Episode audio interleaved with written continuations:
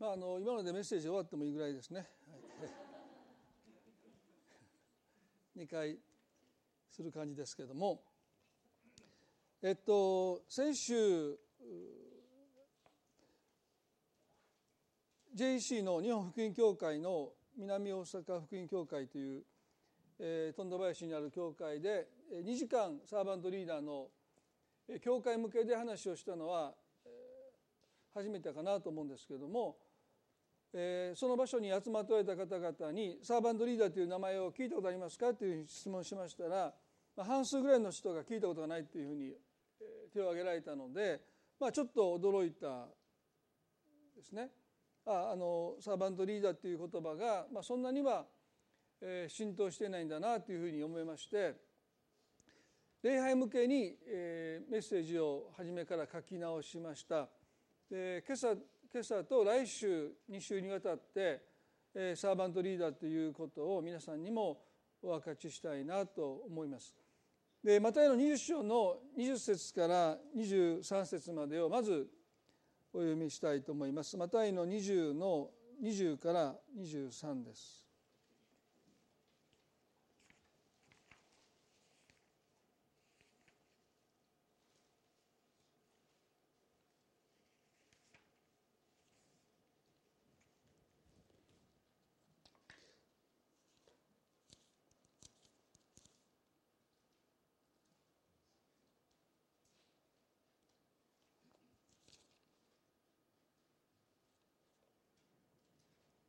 お読みします。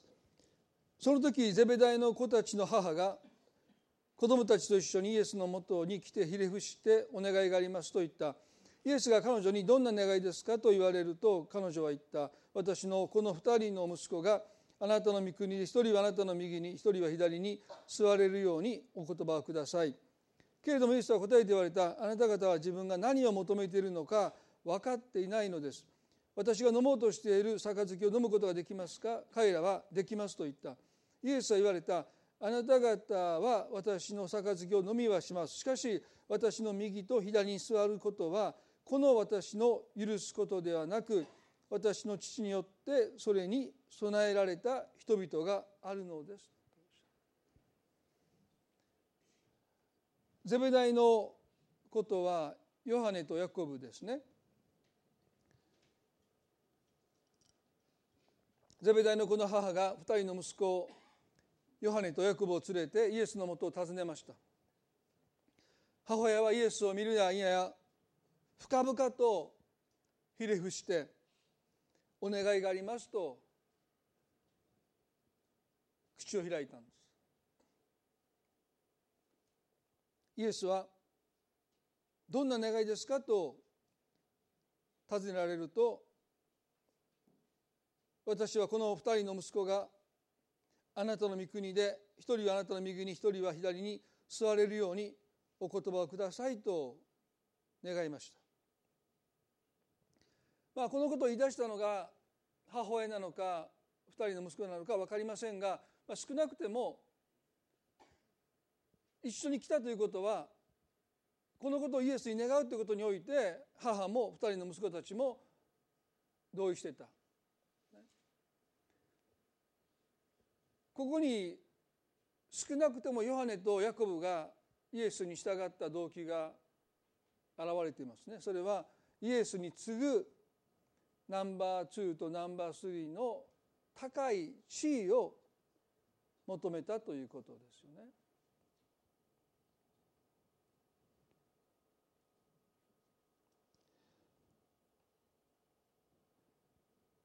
マタイの20の24ではこのことを聞いた他の10人はこの2人の兄弟のことで腹を立てたと書いてます。ですから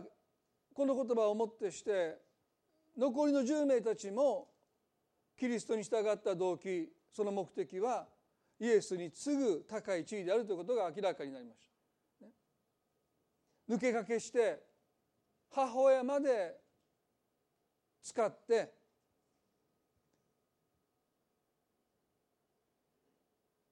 イエスの右と左の地位を求めたことに対して弟子たちは非常に憤ったわけです。ですから十二弟子の残念ですけど全員がイエスに従った動機目的は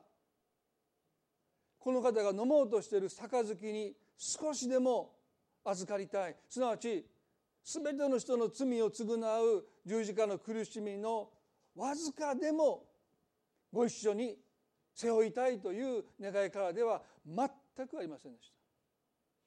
あなただけに全ての人の罪の償いを押し付けるのには私たちは耐えれません。どうぞその杯の一滴であってもいいですから私たちに授けてください。あなたと共に苦しみを分かち合いたいという動機では全くありませんでした。だからイエス・キリストが十字架につけられたのを見た弟子たちはためらいもなく弟子であることをやめました。彼の動機はイエス・キリストがイスラエルの王になられるという前提でこの方が王になった時にその王になるあてもない時からお仕えした自分たちがイエスがその国でその神聖イスラエルで重宝してくださる高い地位につけてくださるという動機づけですからヨハネとヤコブが抜け駆けしたことに対して彼らは非常に憤ったということは分かります。基本的に弟子たちの中にあったのは内部競争ですね。我先に他の弟子たちを押しのけてまあ椅子取りゲームのようなもんですよね。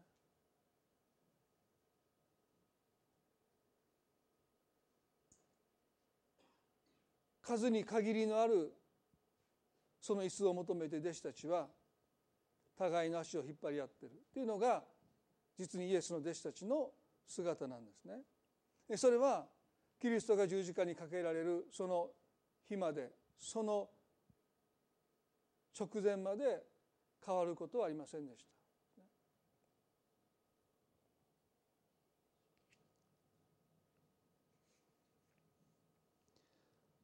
最近テレビをつけますと相撲協会の不祥事といいますかね。まあ私は選手も言いましたけど選手言ってどなたからもクレームがなかったのでまた言いますけれどもあの基本的に私相撲がそんなに好きじゃなくて裸の男の人がぶつかってあの円から外に出すことに何の意味があるのかよく分からないで見てるんですね。まあ、そんなこと言ったらバレーボールだってそうなんですね。うちの奥さんバレーボール見てるんですけどあのボールを相手のコートに入れることに何の意味があるんだろう。そんなこと言ったらサッカーもそうですね。あのゴールの中にボールを蹴り入れるのに何の意味があるんだろう、まあ、そんなことを思いながらだから野球なんて余計分からない。あのちっちゃなボールだから1回から9回まで見たことないんですよね。野球をね。だからすごい有名な人の打席は見ますよね。松井だったりとか、まあ、今古いですけどイチローだったりとかね。王さんだったりとか張本だとかですね。まあ大砲大砲大砲だったりとかですね、まあ、そういうのを見るのはいいと思うんですけどプレーボールって言って終わるまでをずっと見てる人の気持ちが私は分かんないんです。あの騒いでじゃないですよ。分かんないんですね。ですからあのよく分かんないところが結構あるんですけど、まあ、この相撲協会のねあのごたごたっていうのはもう内部競争ですよね。誰が一番偉くなるのかということで足を引っ張り合ってるっていうのをですだから2000年経っても、まあ、基本的には人の心って変わらないですよね。進歩しないんですよ、ね、偉くなるっていうことは、ね、高い地位を得ることなんだっていうことは今も変わらないんでしょう。ですからイエスはねこの20の25節でそういうふうに争ってるこの2人の兄弟を10人が責めてる、ね、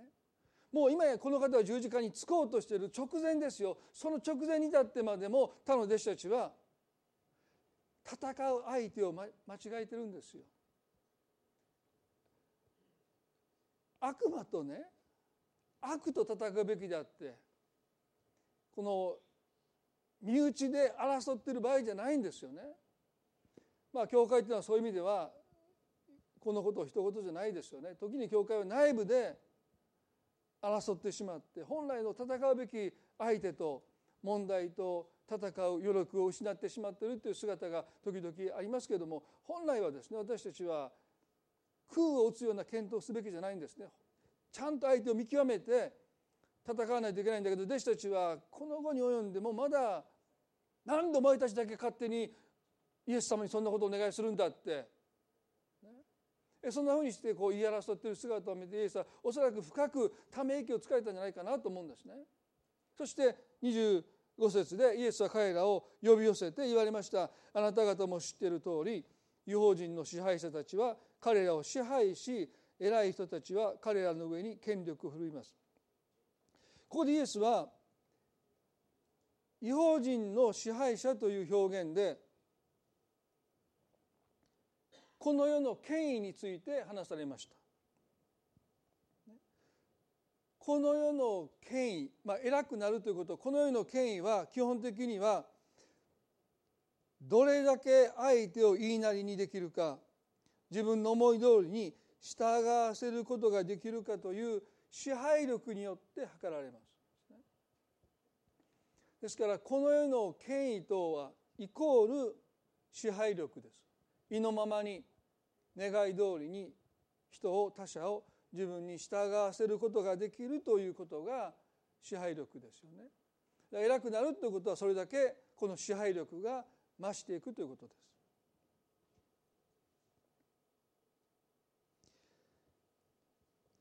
カペナウムでローマの百人隊長がイエスのもとを訪ねます。で彼はですねサーバントリーダーの一つの特徴を持っています。当時カペナウムにまローマの駐屯地があってエルサレムに軍を置いちゃうとこれ非常に反発を招きますのでガリラヤの町のカペナウムにローマはその駐屯地を置いてることでまあ支配してるんだけどもそれを目立った形でこうユダヤ人たちの気持ちを魚でしないように少し距離を空けたところに駐屯地を構えて属国としてイスラエルを支配していたわけですよね。そこに当然百人隊長がいて百人隊長っていうのはローマの中で最も信頼された人物ですよね。100人の猛者たちを束ねてるんですからすごい統率力があるわけです。ローマの兵卒たちは人を殺すことに何のためらいもなく人を殺しますからそういう男たちを100人ですよ。いかに束ねれるのかが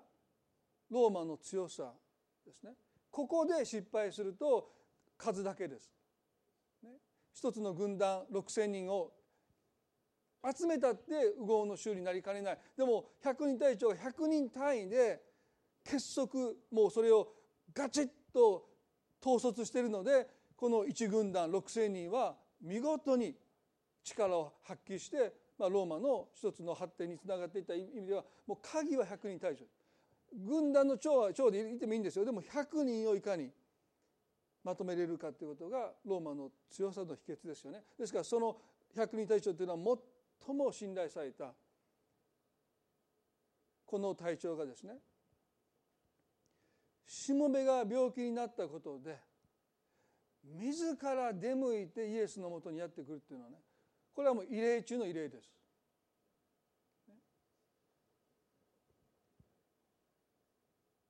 百人隊長がですよ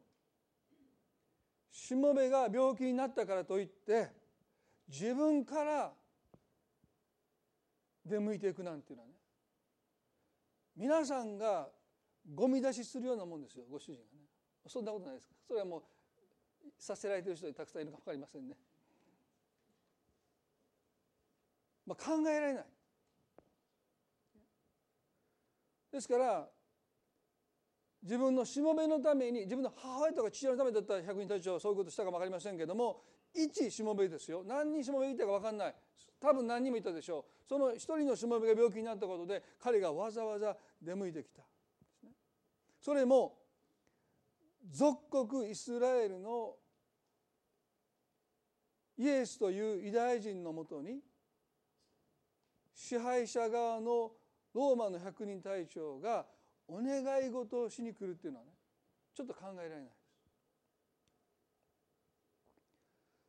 彼はねイエスにこう言いました。マタイの8章にありますね。主よあなたを私の屋根の下に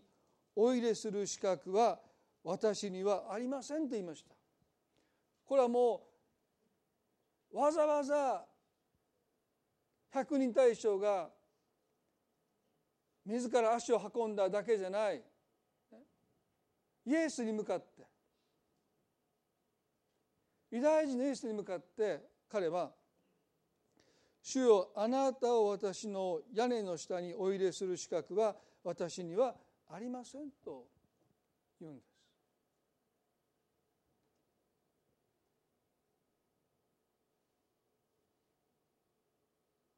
おそらくイエスをこれほどまでに叩いた人は彼以外いないんです。もう一人挙げれるならばバプテスマのヨハネです。彼はこう言いました。私にはあなたの靴の紐を解く値打ちもありません。彼らはねあることを知っていた。それは本当の意味でイエスの偉大さを称える言葉を私たちは持ち合わせていないいかなる言葉を並べたってこの方の偉大さを私たちは言葉にできないということを彼らは知ったので悟ったのでただ彼らは自らを価値なきものにしたんですね。あなたを屋根の下にお入れする資格は私にはありません。イエス様あなたは素晴らしい偉大だって人々は簡単にこの方を称賛することができます。ホサナホサナ神の声ってでも本当の意味でイエス・キリストの偉大さに目が開かれた人は自分の価値のなさに目が開かれるんです。あなたを屋根の下にお入れする資格は私にはありません。あなたの靴の紐を解く値打ちが私にはありません。皆さんねへり下ることと謙遜は一見同じですけれども中身は全然違います。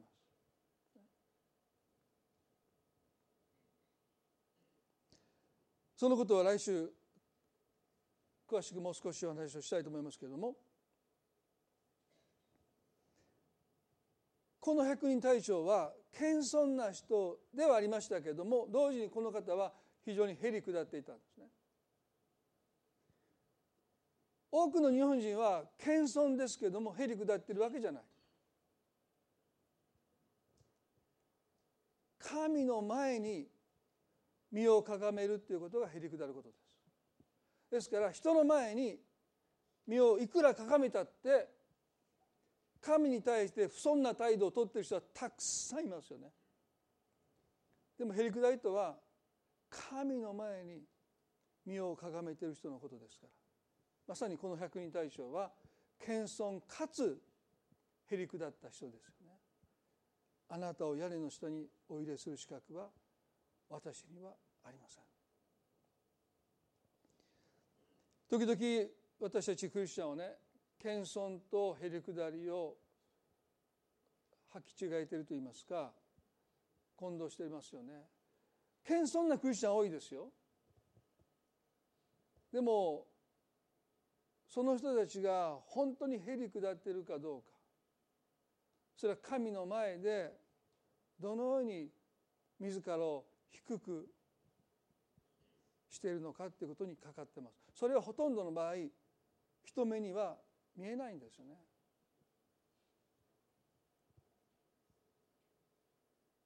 謙遜とへりくだりそのことを来週少しお話したいと思いますけれどもここで彼はねイエスにお言葉だけくださいって言うんです。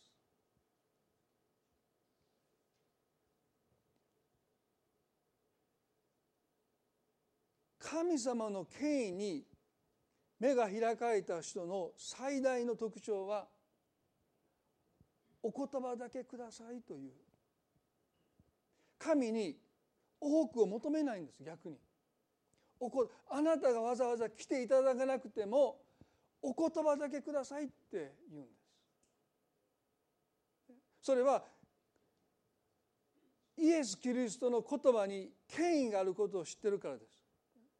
あなたの言葉に権威があることを私は知っております。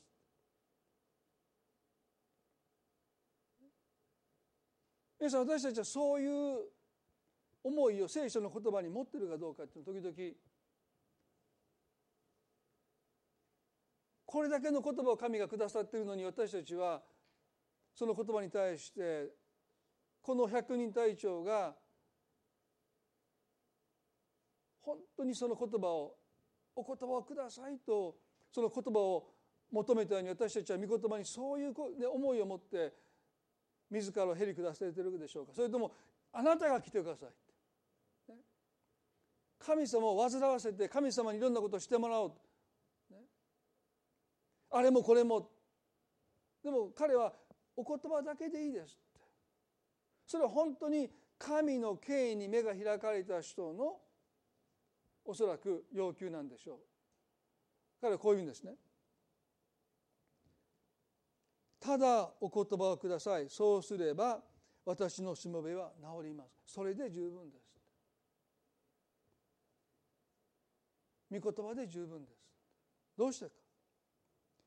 と申しますのは私も権威の下にあるものですがと言いました。謙遜な人とへりくだった人のもう一つの違いはですね謙遜な人は必ずしも自分が権威のもとにあるものだという意識を持っていません。ああ私はこういうものでしかありませんいやもう私はもうそんなことを、ね、言っていただくようなものでありませんって言ってあくまでも自分を低くする。でも怖いのは自分で自分を低くしてるだけだからすぐに高ぶるんです。でしょ？なんかさっきまで訂正なのに「えあなた私より年下？なんやそれ」みたいなね。急に「えああなたえあの取引先のあので要はもう立場の一見なんかあの得意先やと思ってたけどあ何やあんた取引先でうちがあの仕事頼んでんのかみたいなね急にコロって変わっちゃう、まあ、あの私ね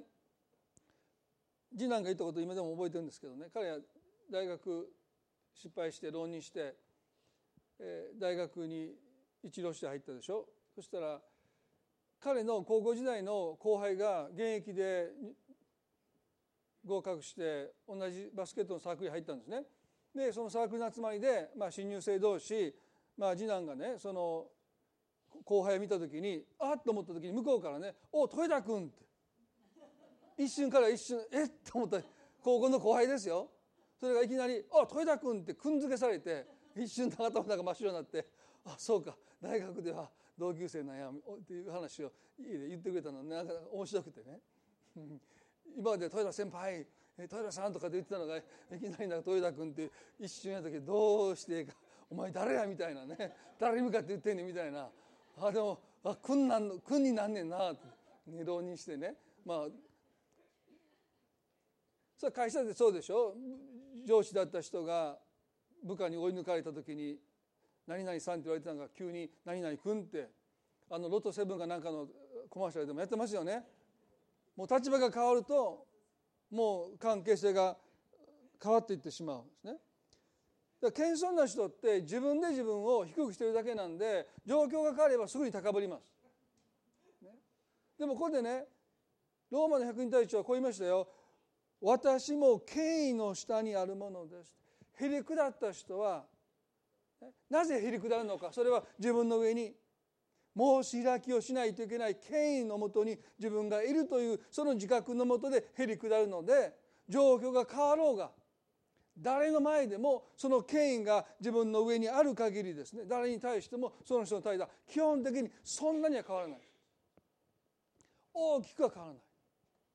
それは私は神様という権威のもとにあるという自覚。だから相手が誰であろうと基本的に態度はちょっとは変わりますよそら。ちっちゃな子供と接するのとそれはもう年配の人と接するのはでもそんなには変わらない。年が1個違うぐらいだったら基本的に変わらない。教会来た年数が1年ぐらい私の先だどうでもいいんです10年でもどうでもいいんですよね。そんなことは関係ない。もし私たちが神様という権威のもとにあるものという自覚を持って自らをへり下らせているならば人に対する態度は基本的にはあんまり変わらないですよ。そうありたいですよね。あの人人によって態度コロコロコロコロ変えてるって思われたくないですよね。誰が来たって誰だって、まあ、基本的、まあ、ちょっとは変わりますよそれはね。ちょっとは変わりますよ、基本的にはそんな変わらない。それがへりくだった人の特徴です。皆さんどうでしょうかね。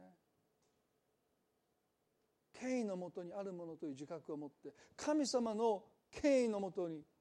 自らをへり下らせて歩んでいるかどうか。それがサーバントリーダーとしての大前提です。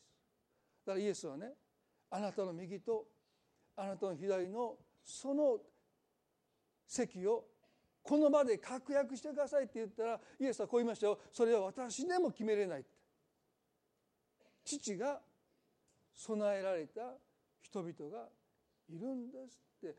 神の御子であるイエス・キリストがご自分の右にご自分の左に誰がつくのかさえ私は自分で決めれないっておっしゃるんです。まさにこの方は父なる神のもとにあるものとして地上の歩みを歩まれたんだ。この方のへりくだりっていうのはそういう意味での謙遜自分で自分を低くするんじゃなくてまさにこの権威のもとにへりくだってる。だからキリストは誰に対しても卑屈にならなかったですよ。誰の前に出てもこの方態度変えなかったですよ。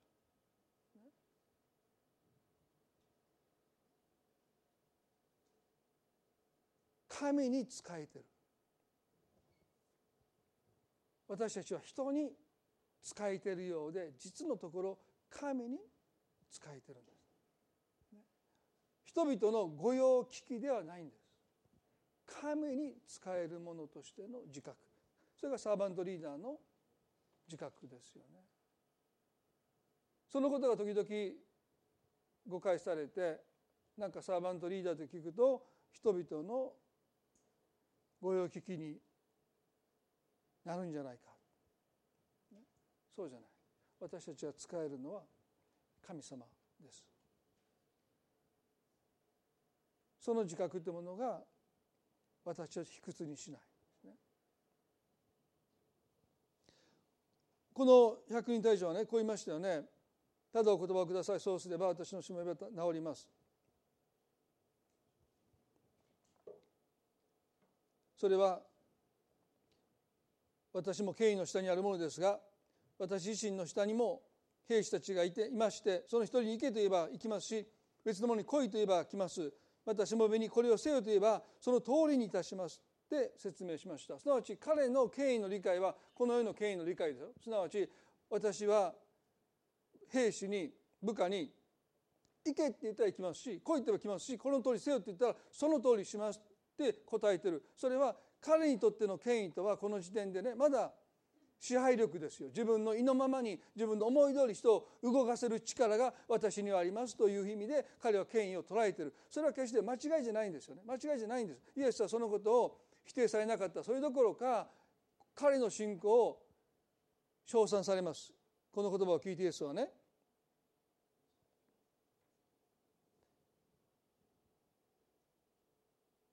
誠にあなた方に告げます。私はイスラエルのうちの誰にもこのような信仰を見たことがありませんと、まあ、驚愕されたわけです。イエスを驚かされた人驚かした人はそんなにいないんですよ。その一人がこのローマの百人隊長です。あなたのような信仰をイスラエルで見たことがない。トーラ立法の書を精読して暗唱しててもあなたのような信仰が育まれなかった。だ一つはね権威のもとにへり下ることを学んだ人は神様に対する信仰っていうもの。神様についてよくこの人は知らないんですよ。知識はない。トーラにも精通していない。ね立法にもよく分かってない。でも権威のもとにへり下ることを学んだ人はその信仰神に対する信仰は非常に優れたものになるんだって。知識じゃないって。あなたのそのへり下りが偉大な信仰を育んだと言ってイエスは彼の信仰を絶賛されました。おそらくまあ牧師をしていてねこの信仰ということを考えるときに聖書をどれだけ知ってるかっていうのはあんまりそういう意味ではそんなに、まあ、影響ありますよあるんだけども決定的な要素一つはやっぱり権威のもとにへり下るという訓練をその人が人生で受けてきたのか受けてこなかったのかっていうのは非常に大きな影響を与えるんだなと思います。たくさん聖書のことをしててもその訓練を受けてこなかった人の信仰はやっぱりどこか歪んでしまういびつになってきますね。でもあんまり聖書のこと知らないんだけど本当にへり下ること権威のもとにへり下るということを多少乱暴な方法で学んだとしてもそれを学んだ人の信仰というものはどこかですねこのキリストが百人隊長の信仰を称賛されたその称賛に通ずる一つの要素というものを持ってるんだ。お言葉をください。そうすればしもべは治ります。彼は今まで奇跡を多分自分の目で見たことはなかったと思います。でも彼は自分の経験で知ってるんですね。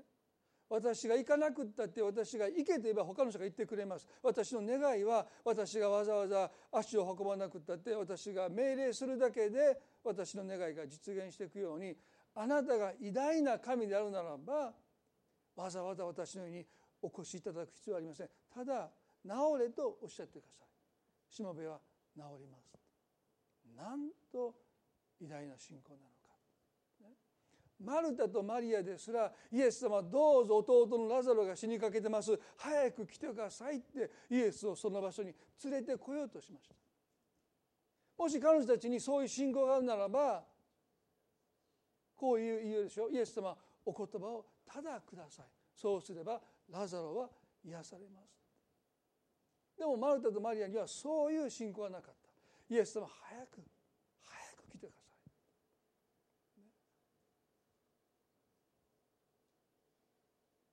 この百人大将の信仰そのものについて今日はね数時間もないのでまたいつか別の時にお話をしたいと思いますけれども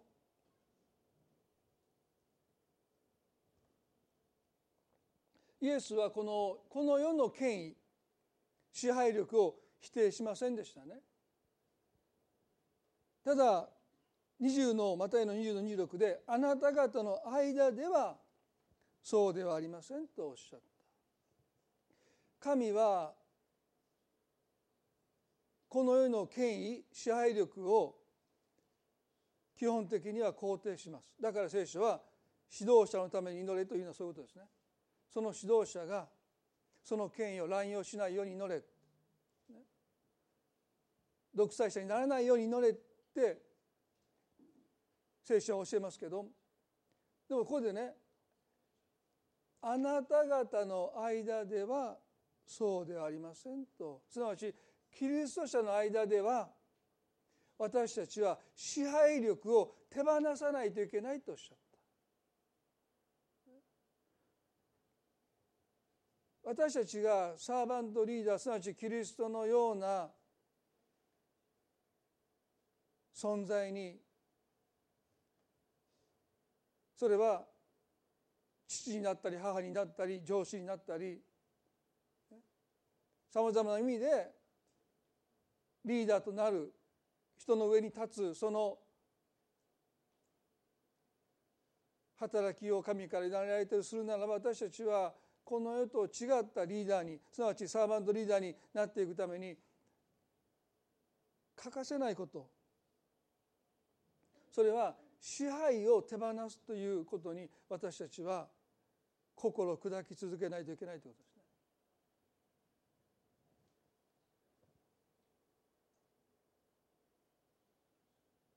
すね。現在アダムとエバが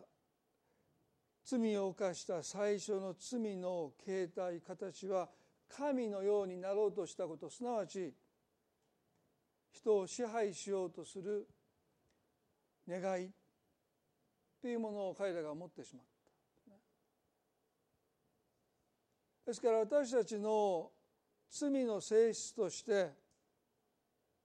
神のようになろうというその意味は自分の意のままに自分の願い通りに人を動かしたい。人を治めたいという支配の欲求です。それが神のようになろうとした彼らのその願いの本質ですよね。自分が神のようになろうとそれは責任において神は全ての責任を負っておられます負っておられるわけですからもうそんな責任を負いたくないでしょ誰も。ありとあらゆる苦情ありとあらゆる不公平ありとあらゆる問題の責任があなたのもとに集まれたらもう死んでしまいますよ。でしょ？だからその責任を負うという意味において誰も神のになろうとは思わないです。まあ、私も来年のあ来年今年の3月にニューホープの主任牧師の任を解かれます代表役員とねそれはもう嬉しいですよ。ねもう何かあったら最終的には責任者出てこいの世界ですからね。だから責任者出てこいと言われた時に副牧師の島沢さんを行ってあんた行ってと言えないやっぱ僕は行かないといけないですよ。だからまあ責任を負いたくないんですよね。だから支配はしたい。だからアダムとエバが神のになろうとしたということは神様のように責任を持って責任を負いたいという願いじゃなくて人を自分の意のままにコントロールしたいという欲求で。責任は負いたくない。でしょ？でその罪の思いが私たちの心に深く根を張ってるとっても深く根を張ってる。気づかないうちにそれがもう心の深いところに根を張ってしまってるだから支配するというこの欲求を私たちが意図的に手放すことをしていかない限りその欲求を私たちの中で私たちの生活を私たちの人間関係を蝕んでいくんです。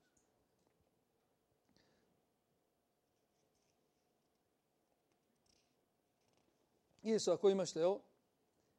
あなた方の間ではそうでありませんあなた方の間で偉くなりたいと思う者は皆に仕えるものになりなさい、ね、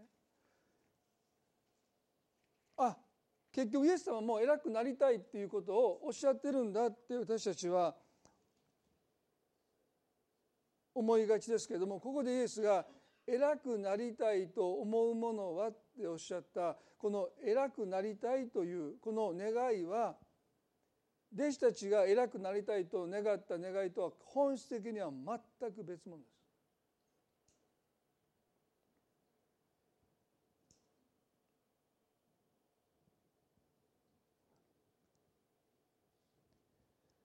来週そのことについてもう少しお話をしたいと思いますけれどもイエスがおっしゃった偉くなりたいというこの偉大さとは自分を超越するという意味です。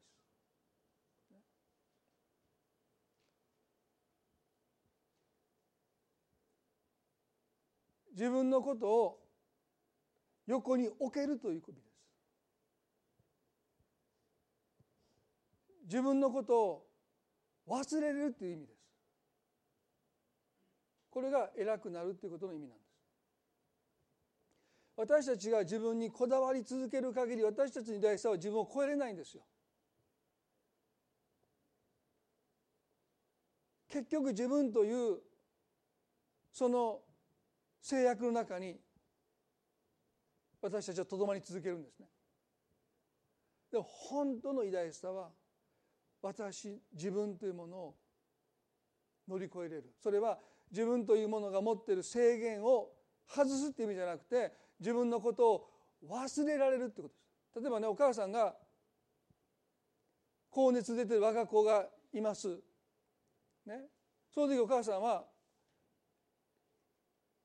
一瞬っていうか数時間というか自分のことを忘れて子供のことに自分自身を与えますよね。どうでしょうか？子供がもう高熱出てるのにお母さん化粧室行って化粧板の前でずっとメイクアップしてねイヤリングつけてやっても子供がうえって履いてるのにちょっと待っといてって言ってもうちょっとおめかししてドレス着て病院に行くお母さんいないでしょ？なんかもうコート着て中着たジャージみたいなね。それも上とした違うジャージみたいな。バラバラのジャージでサンダルも僕ねあのサーモンドリーダーの2時間のセミナーでねスリッパトイレのスリッパ履いてやってたんですよ。トイレの時トイレのトイレットで書いたスリッパ履いてそのまま出てきて2時間講義して。もう最悪でした。それほど先生これ2時終わった後に来てくださってねスリッパ持って。え？トイレットで書いてあった。まあそれはどうでもいいんですけど。もう我が子のことを思う,、ね、思うことでね自分のことを忘れます。人にどんなふうに見られるか髪の毛がもうバサバサだろうがもうねもうなんかもう服も上と下の服が違うもうサンダルも違うもうそんな気にならない。もう忘れるんですよある意味でそれに近い感覚ですよ。他者のために自分のことを忘れられる。それが自己を超越するという意味です。イエスは偉大さってそういうものなんだ究極は他者のために死ねるっていうのはそれでも救い主のみができる技ですけれどもでも私たちは人のために死ぬことはできないかもしれません。でも人のことを思いがゆえに自分のことを忘れるというこの忘れられるというこの愛こそが偉大なんだ。だからイエスは偉くなりたいと思うっていう本当にあなたが偉くなりたいと思うならば自分のことをあなたは忘れることができますか？それがあなたの求めてる偉大さですかってイエスは問われてるんじゃないかな。でも弟子たちはこの時点でそんな偉大さを弟子たちは求めていませんでした。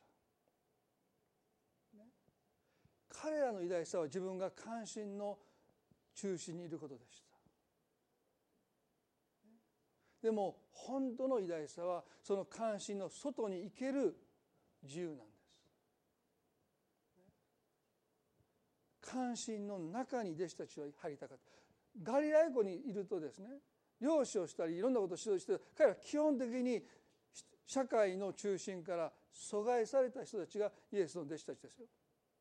彼の願いはいつの日か人々の関心の真ん中にいたい。そしてイエスと一緒にいるとまさに彼らは人々の関心の真ん中にいたんです。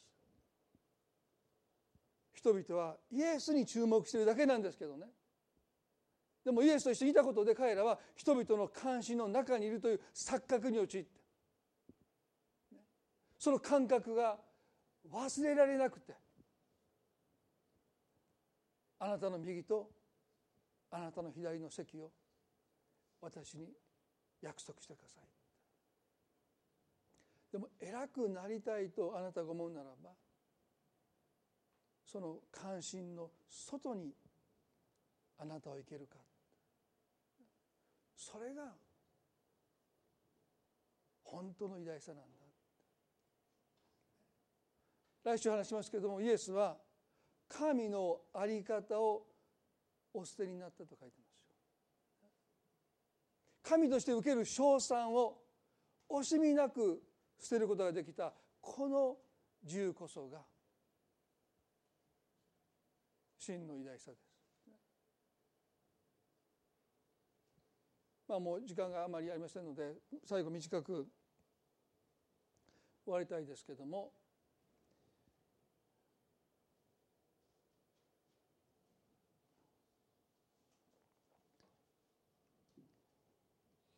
ルカの十章に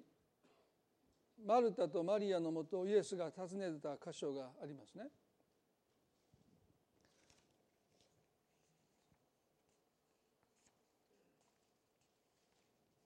まあ、今日の用意したメッセージの半分しか今日ちょっといけなかったんでまた来週お話したいと思いますけれどもイエス様が突然訪問したのでマルタはマリアは非常に喜んだんですね。前にもこの箇所から何度もお話をしてますけれども基本的に予期せぬイエスの訪問にマルタとマリアは非常に嬉しかった。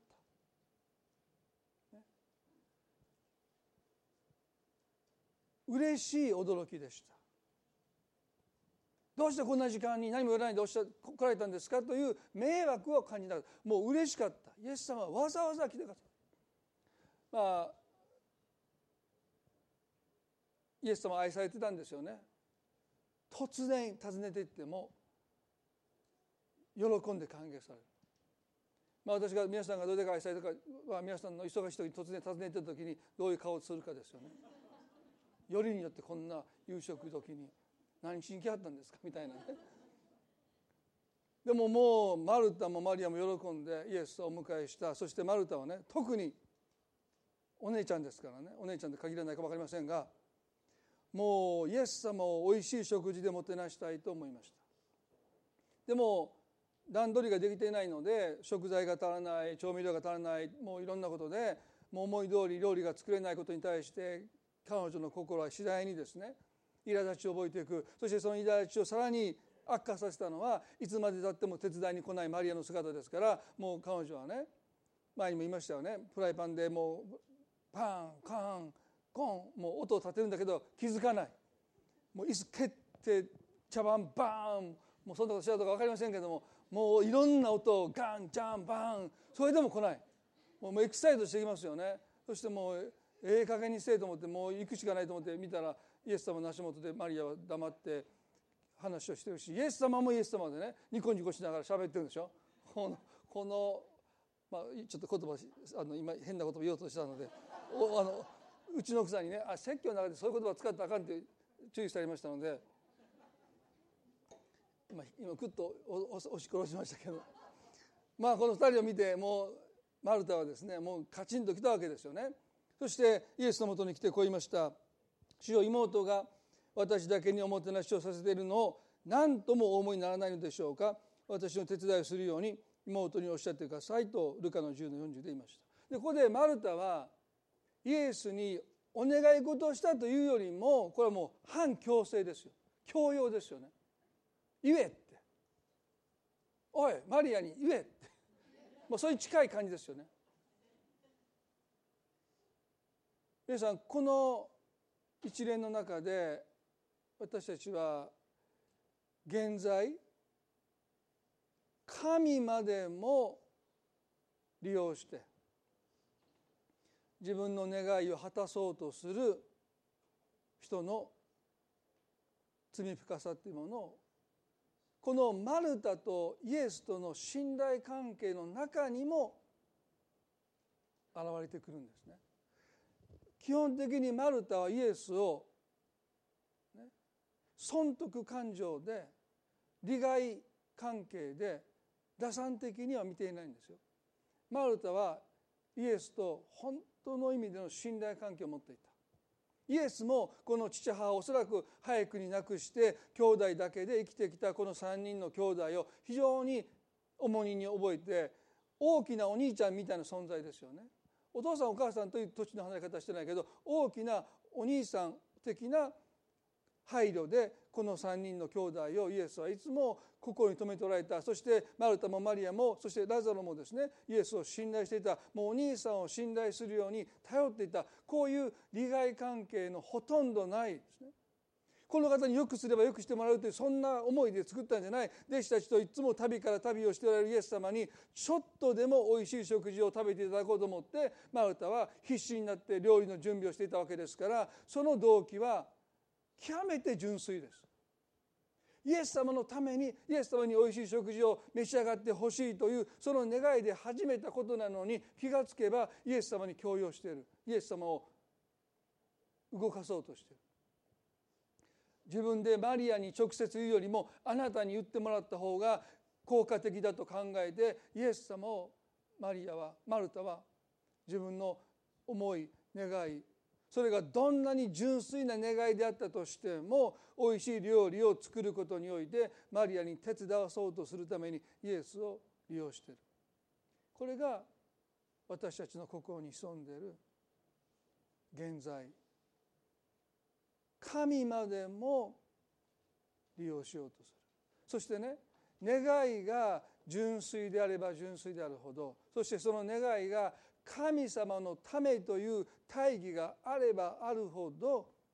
神を利用することに対して私たちはためらいを覚えないです。神様のためだと思って始めたことが最終的には神までも利用して神を従わせようとして私たちはことを成し遂げていってしまうそういう弱さを抱えているということいかに支配したい支配したいという欲求が私たちの心に深く根を張っているのかそのことに私たちは目が開かれる必要があるんじゃないかな。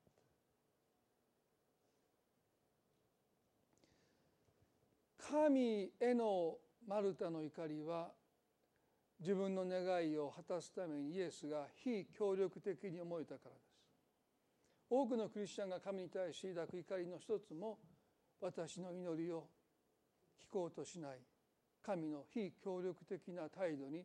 愛の足りなさを覚えてしまう。それが神に対する怒りの多くにあるんじゃないかな、ね、でもその中にあるのは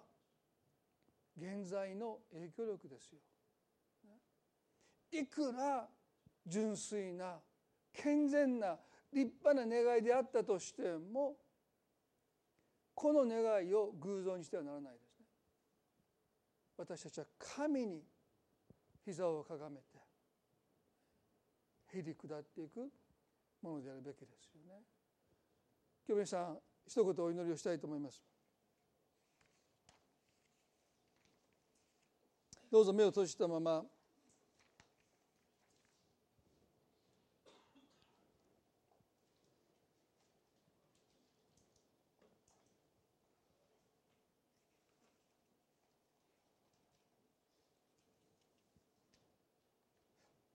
謙遜とへりくだり。神がキリスト者に求めるのはへりくだりです。神の前に自らを低くしていく。私の屋根の下にあなたをお入れする資格が私にはありません。あなたの靴の紐を解く値打ちが私にはありません。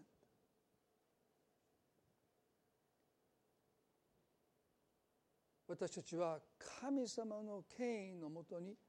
あるものとして自らをへり下らせていくことを神様は願っています。その時私たちは誰に対しても変わらぬ態度を持ってしもべとして使えることができるようになっていくんだろうと思います。イエス様はそうして私たちに仕えてくださった。弟子たちの足を死であるイエス様が洗えたのはこの方が父なる神の権威のもとにご自身をへり下らせていたので人の前に身をかがめることがもう卑屈ではないんです。もう神の前にご自身をへり下らせているので年下から何々君と呼ばれても卑屈を感じないんです。それがキリストにある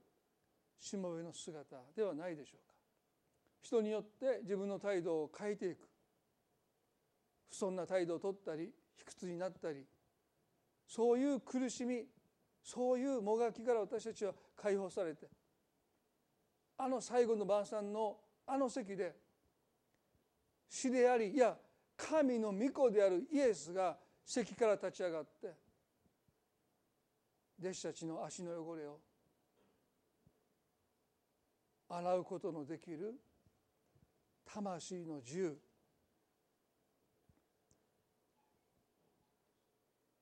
その自由を神様は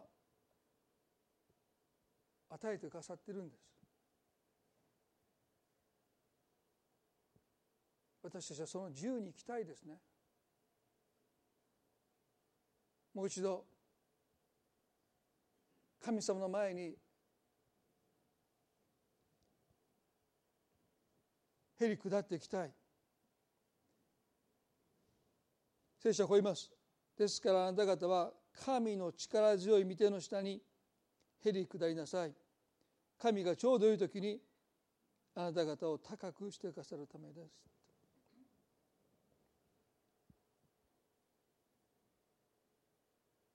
あなたを高くされるのは神様のお仕事です。ヨセフをエジプトのナンバー2に高くされたのは神ご自身です。ヨセフに求められたのは神の力強い見てに自らをへり下らせることでした。短く祈ります。神様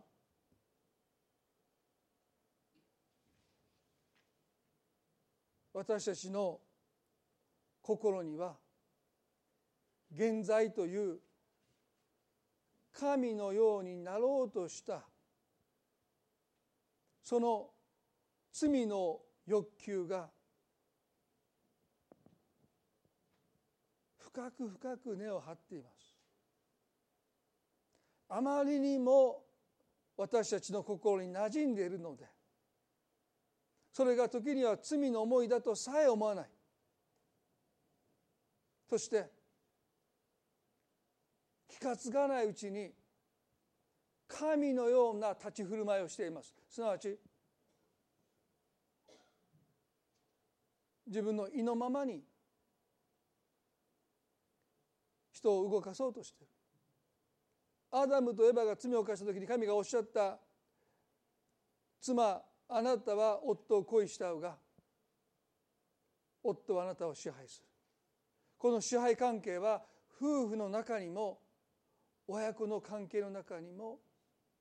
深い暗い影を落としています。夫婦が互いに相手を責め合ったり無視し合ったりして支配しようとし子供は反抗し親は厳しく叱り互いに支配しようとするこの罪のもたらした関係の中で私たちに委ねられた働きは神の力強い見てにへり下ることです神が高くしてくださる。そのことを神に委ねて支配することを手放してどうか使えるものに私たちを日々変えてください。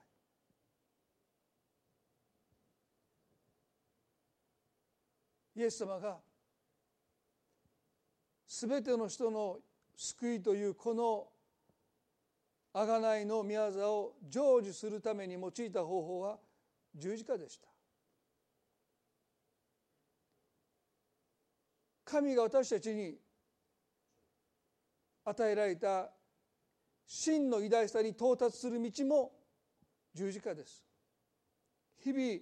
自分の十字架を追って私についてきなさい。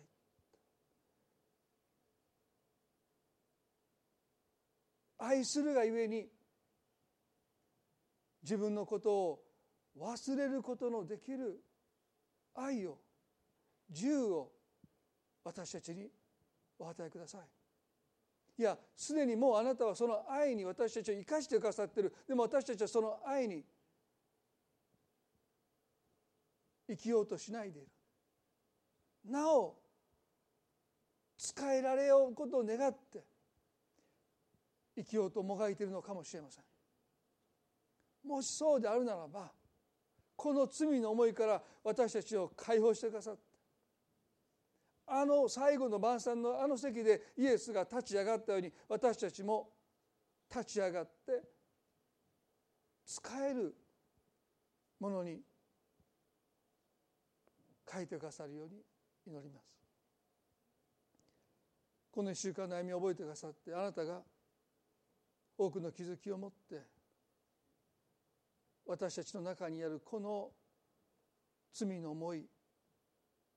支配したいというこの欲求その欲求から私たちを解放してくださることを祈ります。気づきを与えてください。私たちを憐れんでください。イエス様の皆によってお祈りいたします。それではどうぞ皆さん立ち上がっていただいて賛美を捧げたいと思います。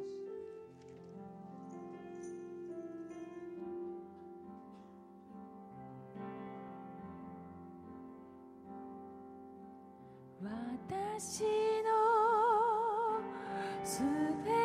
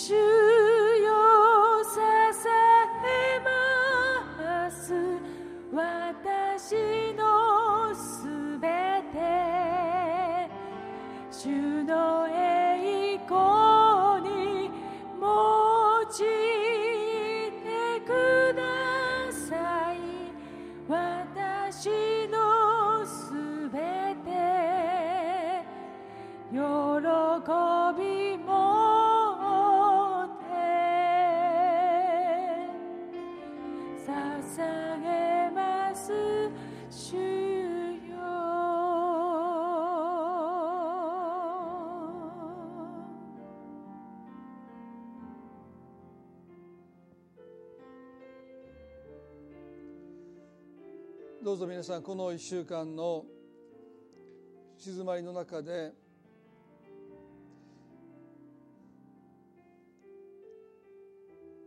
マルタと同じ愚かさを私たちも持って全く気が付かないうちに神様までも利用しようとする私たちの姿に私たちが気づかされていきますように。偶像礼拝に簡単に陥ってしまう私たちです。その願いが神のためになるならばなおさら純粋であればなおさらですよね。神様どうぞ私の心を探って罪の思いがあるならば気づかせてください。そこに私たちのもがきがあります。そこに私たちが平安を失っていく原因があります。手放したいですね。御心がなりますように。一つ一つですよ。手放していく時に。神様の平安がきっと神様がちょうど良い時に私の願いを叶えてくださるという委ねる信仰を神様がくださると信じます。この1週間そんな思いを持ちながら過ごしていきたいなと思いますね。それでは礼拝これで終わっていきたいと思います。互いに挨拶を持って礼拝を追っていきましょう。